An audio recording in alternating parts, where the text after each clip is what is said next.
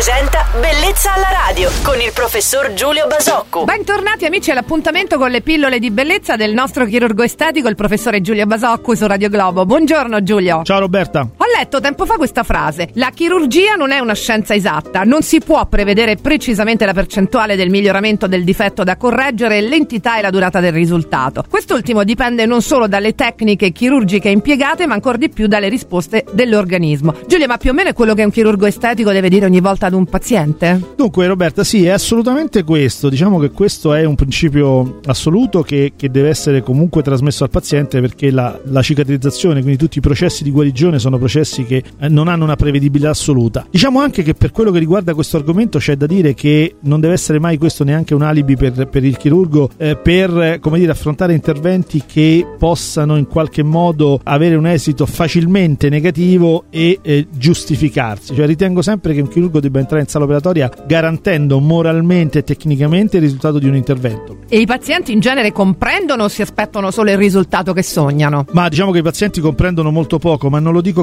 criticamente, è, è, è, comprensibile. Io sono stato paziente, tutti siamo stati pazienti, non della chirurgia estetica o della chirurgia estetica, e dall'altra parte è difficile chiedere comprensione. Quindi chi subisce un intervento, chi fa una spesa importante, chi entra in sala operatoria, chi soffre una paura, è evidente che abbia un'alta aspettativa, è difficile convincerlo della possibilità che non ci sia. Quindi direi che no, i pazienti hanno difficoltà a comprenderlo questo, ma io comprendo i pazienti in questo senso. Bene, grazie per questi tuoi consigli Giulio. Vi ricordo che il nostro chirurgo estetico Giulio Basoccu tornerà a rispondere alle nostre domande sulla medicina e chirurgia estetica domani su Radio Globo. Buona giornata, ciao Giulio. Ciao Roberta, buona giornata a tutti.